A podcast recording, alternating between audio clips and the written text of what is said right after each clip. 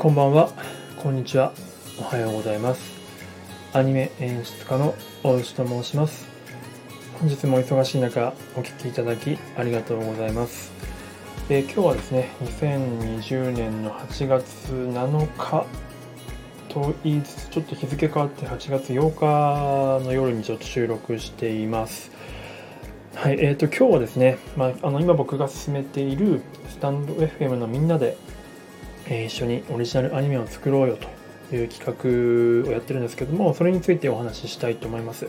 えっと、初めて聞く方はですね、あの僕のプロフィール欄の方に企画書のノートがありまして、まあ、そこでいろんな何で作ってるのかとかっていうことをいろいろ書いてますので、もしご興味あればそれを読んでいただきたいなと思います。はい、で今日はですねその本題に入る前にですねあのちょっと数日前の配信に対していただいたコメントに対して、えっと、バックをずっとしていなかったので ちょっとまずそれについてバックさせていただきたいと思います。3人の方からコメントをいただいております、えーアジさんそしてナビゲーターしゅんさん、えーそして国際線 CA のみーさんですね。はい、あのーすぐ返しますと言っておきながら3日も放置してしまって申し訳ございませんでした。あのいただいたやつはですね、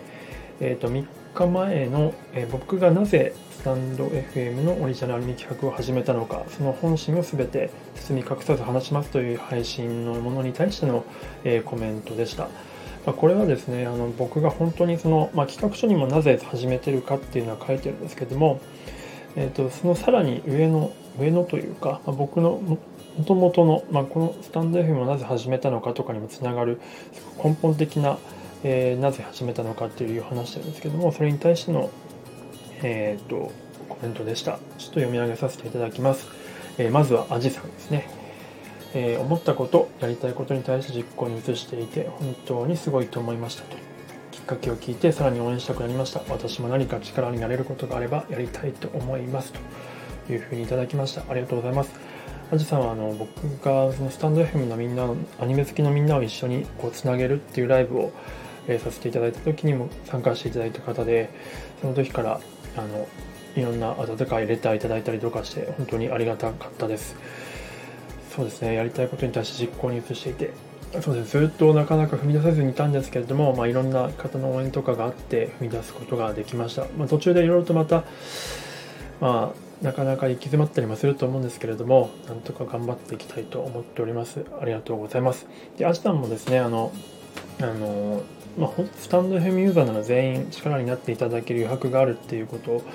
がありますのであのもしよければ前回の配信とか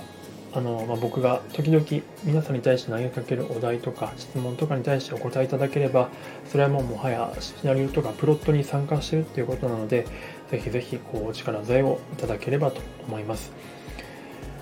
はい、えー、でナビゲーターしゅんさんからですね、えー素敵な思いですね。企画本当に楽しみです。ということでありがとうございます。そうですねちょっとあのしゅんさんもこうこの企画の話ちょこちょこさせてもらってる時に毎回コメントいただけてあのすごく嬉しいです。ありがとうございます。はい、そして、えー、と国際線 CA のミーさんからですね、まあ、英語名メグですね、メグさんからいただきました、えーめちゃくちゃ思いが伝わりました。業界の構造そのものに疑問を抱いて去っていく方も多かったりするんでしょうか。私のいる業界もいろいろと縛りが多いので、アニメとは全く違い違いますが、感じている違和感は同じかもしれません。引き続き応援していますということで、ありがとうございます。あの、みーさんもですね、あの以前ちょっと、ま、僕のライブに来ていただいた時とかに、あの、あ、違うか、えっと、僕がみーさんのライブかなんかに行った時ですかね、えっと、みーさんもその業界 CA のその航空業界のこととかっていうところのイメージが、うん、ちょっとなかなか意図したい自分の意図していない形で伝わってたりとかするたりするのでそういったところを払拭したいとかっていうようなことをお話しされてて、まあ、その辺ですごく僕もその時あのそのお言葉聞いてものすごく僕も共感したんですよね。なので逆の意味で僕がこういった話をまあ、業界の話とか業界構造の話をした時に、まあえー、とすごく共感していただけたってことですね。ありがとうございます。うんとまあそのものに業界の構造そのものに疑問を抱いて去っていく方も多かったりするかっていうところに関しては本当にそうですね。すごく多いです。疑問を抱くというかもう、うん、と生活できないレベルになってもうさらざるを得ないって言ってるような方もいますねやっぱせ、うんとまあ、極端な例ですけど年収12万の子とかいたのでまこれ本当に極端なんでねあんまりこうあの全員がそうではもちろんないんですけどうん、そういったこともあったりするので、はい。そうなんですよ。うん、だから、いや、アニメ業界にいたくてもいられな、いられなくなってしまうっていうのが現実の問題ですね。はい。で、アニメとは全く違いますが、監視量が同じかもしれませんと。うん、ちょっとね、その辺、ぜひまた機会があれば、みーさんといろいろとお話ししたいなと思っております。えっ、ー、と、僕もみーさん応援しております。よろしくお願いします。これからもよろしくお願いします。はい、以上コメントただけて、えー、いただいた3人のご紹介でした。ありがとうございました。はい、で、ここからはですね、えっ、と、まあ、本編というかに入っていきたいんですけれども、えっ、と、今日はですね、うんと、まあ、新しい企画会議のやり方っていうところについてちょっとお話ししたいなと思っております。あの先日水曜日にですね、まあ、3日前ぐらいなんですけど、えーとまあ、チームメンバー、制作チームの今、 Slack にに加わっている制作メンバーが約25人を超したくらいですかね、いらっしゃるんですけれども、えー、そのメンバーをこう一度集めて、まあ、初ミートアップというか、えーと、顔合わせというか、むしろまあ声合わせ、まあ、坂民さんというメンバーさんの方にちょっとお言葉を借りたんですけど、えー、声合わせ顔合わせまたの名を声合わせっていうすごく素敵な言葉だなと思うんですけどこれをちょっとやったんですね。お互いの声をやっぱり声をテーマにした作品なのでお互いの声を知り合わないとなというところで一人一人ちょっと僕が僕の配信に一人一人こうコラボでお呼びしてそれであの一人一人自己紹介させてもらうっていうような感じでやりました。で本当はもっとその企画のこととかについてのシナリオとかの深掘りとかっていうところやりたかったんですけれどもやっぱりたくさんの人数の方がいらっしゃってで僕もやっぱり、え、全員の声をご紹介したかったっていう、まあ、僕のわがままもありまして終始それで自己紹介で終わってしまったっていうことがあったんですね。なのでこれがずっと続くと確かに、うんと、なかなか企画これは進まないだろうなと思ってどうしようかなと思っていた時にで、 Slack の方にちょっとメンバーの人に何かいいアイデアないですかねっていう話を投げかけたら、あの、ヒデさんっていう方がですね、えっ、ー、と、なんかあるお題に対して収録配信とかでそれぞれなんか、えー、とやっていくのいいんじゃないですかねっていう言葉をいただいたんですよ。あなるほどと思ってそれちょっとやってみようと思って思ったんですよ。で早速昨日ですねあのスタンド FM のえー、スタンド FM もですねそれぞれが始める前と今とでどんな変化があったか、まあ、テーマがスタンド FM の、え2大テーマとしてスタンド FM そして音声コミュニケーションという2つのテーマがあってですね。でそのうちスタンド FM がテーマにあるのでじゃあスタンド FM ってじゃあどういうものなのかっていうのをある程度また言語化最適化しなきゃいけないかなと思ったので、まあ、そういったようなお題の皆さんそれぞれにとってスタンド FM を始める前と後でどんな変化があったかっていうところをお聞きしたんですけれども、えー、お聞きしたというかあの教えてくださいというようなあの問いを収録配信に僕が投げかけたところ7人かの方に答えていただきました。でメンバー以外の方でもレターとかいただいたりとかして答えていただいたんですけどえー、っとでその答え方がですね、えー、っと基本的にはその収録の配信で返していただくっていうような感じだったんです。でこれがですねなんかものすごく僕的にめちゃくちゃバシッときましてなんでかっていうと、まあ、あるそのマーさんっていう配信者の方がいらっしゃるんですけど、まあ、マーさんがまとめてくださってるんですがこの声の収録リレーでやる会議っていうところの利点というか新しいところ、えー、ってところが、まあ、例えばですねそのテーマテーマに対して、えーとその参加者の主体性がすごく発揮されるっていうところが一つあると。うんとまあ、これは一人で収録配信でやるから自分の持ち場のところで自分の土俵でやるからっていうところがありますよね。自分のうんと責任を持ったところで発信するのでそれなりにやっぱり気合を入れてやる必要があるのでこれが完全に主体性が発揮される。そして、えー、と文字だけでは伝えられないニュアンスが出る。これそうですよね。声っていうところで、うん、そのごくその人のまあ、ポジティブな発言にしろネガティブな発言にしろ、えーと、ニュアンスがちゃんと染み出てくるっていうのがあってすごくこれもやっぱ文字では伝えられないってところが伝えられないところまで拾えるってところが素晴らしいと思ってます。であとは、うんとまあ、リアルな場で付き合わせてやるよりも集中力効率がいいっていうところも挙げてもらってましたマーさんから。これは確かにで、うんと、やっぱり同じ場所例えば Zoom 会議になってすごく効率よくなったと思うんですけども Zoom 会議もとはいえ同じ場を共有して同じ時間を共有しなきゃいけないっていう制限がどうしてもあるんですよ。でもこの収録配信でやるってことをするともう好きな時にその人が一番集中できる時間帯に選んでやることができる。で他の制限を一切受けない。他の人の発言とかっていうところ一切受けないのでその時間帯だけ一番最短の時間帯だけ喋、えー、りたいことだけ喋れるっていうことがあるんですよね。だからしかも聞く時も、えーと、等速じゃなくて倍速で聞くことができるんですよ。ですごくその辺の情報処理アウトプットインプットのスピードがサイクルが速い。でえっともう一つこれも大きいなと思ったのはさっきのま同じ場に居合わせないというところのにつながるんですけども誰かの意見に流されることがあったりとかすると思うんですよね。同じ場に居合わせると。もしくはそのすごく発言権の強い人がいたりとかして、まあ、萎縮しちゃう場合もあるのもあると思うんですけどこういったこともなくなるんですよね。うん、だからその人の本当に言いたいことが言える誰かに忖度することもなく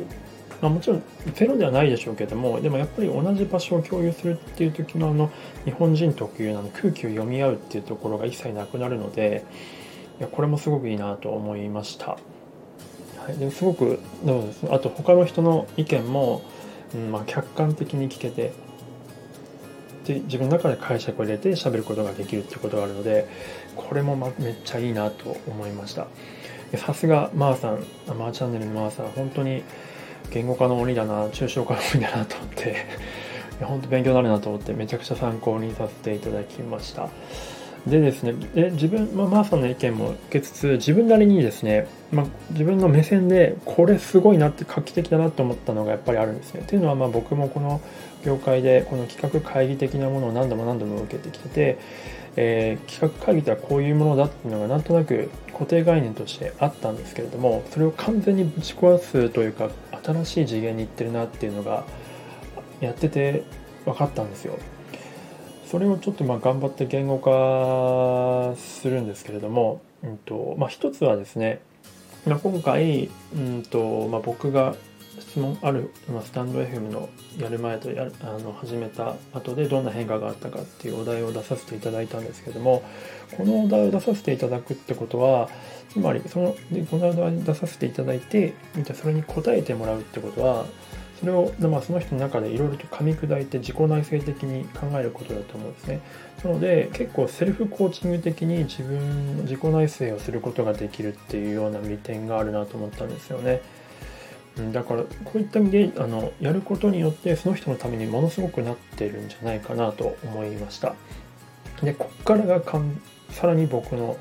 えーとまあ、僕の中でかなりテンション上がってるところなんですけれども、まあ、今回の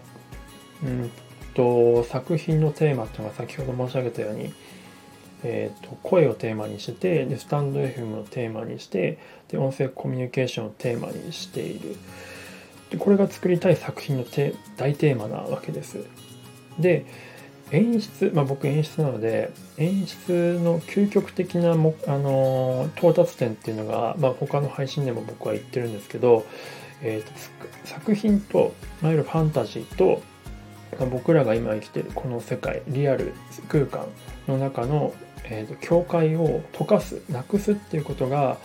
えーと、究極の演出の到達点だなと思ってるんですね。まあ、例えて言えばその作品の中の主人公とか、まあ、登場キャラクターがもしかしたらこの現実の世界にもいるんじゃないかとふと思わせてくれるようなあとその世界街とかそのファンタジーの世界での、えっと、街とかがこの世界僕らの住んでるここにももしかしたらあるのかもしれないと思わせてくれるぐらいの、えーと、実体感肌感みたいなのを体感させることができたらそれはもうそれ以上その、まそれはもう多分 VR とかなんかよりも目じゃないくらい、えーと、没入感があると思うんですね。まあ、それについて、まあ、僕の中での究極の体験系がまあ、君の名を見た時のあええっとごめんなさい天気の子を見た時の視聴体験だったんですがそれはちょっともし興味あればあの今僕収録配信で結構前にその天気の子についての視聴体験やってるので、えー、と聞いていただければいいと思うんですけど聞いていただけると嬉しいんですがあのー、もう一回その、えっと、今回のそのスタンド F そこからつながるんですがスタンド FM のえ今回あ、えっと、今回作ろうとしてる作品のテーマがスタンド FM そして音声コミュニケーションっていうところ。でそして僕の究極の演出目標がその現実と作品の境界線をなくすっていうところっていうところを、えー、とちょっと覚えていただきたいんですがそうした時にですよ、えー、と今僕らがやってるこの企画会議のスタイルっていうのがすごいんです。これ伝わるかちょっと伝えられるかもわからないんですけども、えっと、音声を通して音声コミュニケーションを通して、えーと、作品を作ってるんですよ。その作品を作ろうとしてる作品がそして音声コミュニケーションスタンド FM をテーマにしてるわけです。つまり、え作りたい作品のテーマととか作りたい作品とその作品を作る過程工程手法が完全に一致してるんですよ。これってすごくないですか？ちょっとこれ伝わるかな？僕これはっていうもう点と点がつながった時にめちゃくちゃ興奮したんですけど、ね、一人今日会社。にちょっと仕事をしながらあの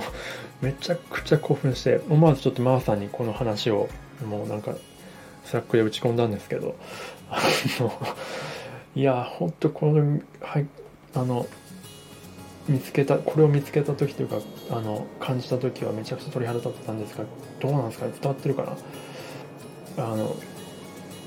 そうあの伝わるか。なそうなんです本当にこれちょっとすいませんうざくてしょうがないかもしれないですけど。作りたい作品のテーマと作り作り方僕らの作り方が一致してるってこれもこれ自体がエンタメ？作品なんじゃないかなと思ってます。はい、僕らの作ってる作品作品制作工程自体作っているこの経過時間とか含めて全てが作品エンタメなんじゃないかなと思いました。ちょっとね今この夜中の時間帯に喋ってるんで変なテンションになってるから10分以内に喋ろうと思ったのにまあこんな時間もオーバーしちゃってますがあのちょっとこの辺もう一回言語化したいと思うのでちょっと今日はあのあのこんな興奮してる感じをどうにかお伝えしたかったということでこれね本当にすごいことだと思ってます。多分これうちの業界の人にこの話をして全く伝わらないと思うんですけどいやこれはね皆さんあのもしまだ参加してない方はちょっと参加していただいた方が多分いいと思います。めちゃくちゃ多分まあ失敗するか成功するか正直わかんないですけども僕はもちろん成功する方向に全力で持っていきますがどうなったとしてもねこの体験は多分他じゃ絶対にできない。世界で誰もやってないと思うんでうんこれはやった方がいいと思います。あの正直にマジであの マジでってあの本当ちょっと興奮してますけども。はい。ということでしつこくてすみません。ということで今日はこの辺で終わりたいと思います。ちょっとこういう感じでね毎日できるだけ作品の進捗とかはえー、と共有していきたいと思っております。では今日はこの辺で失礼します。ではまた。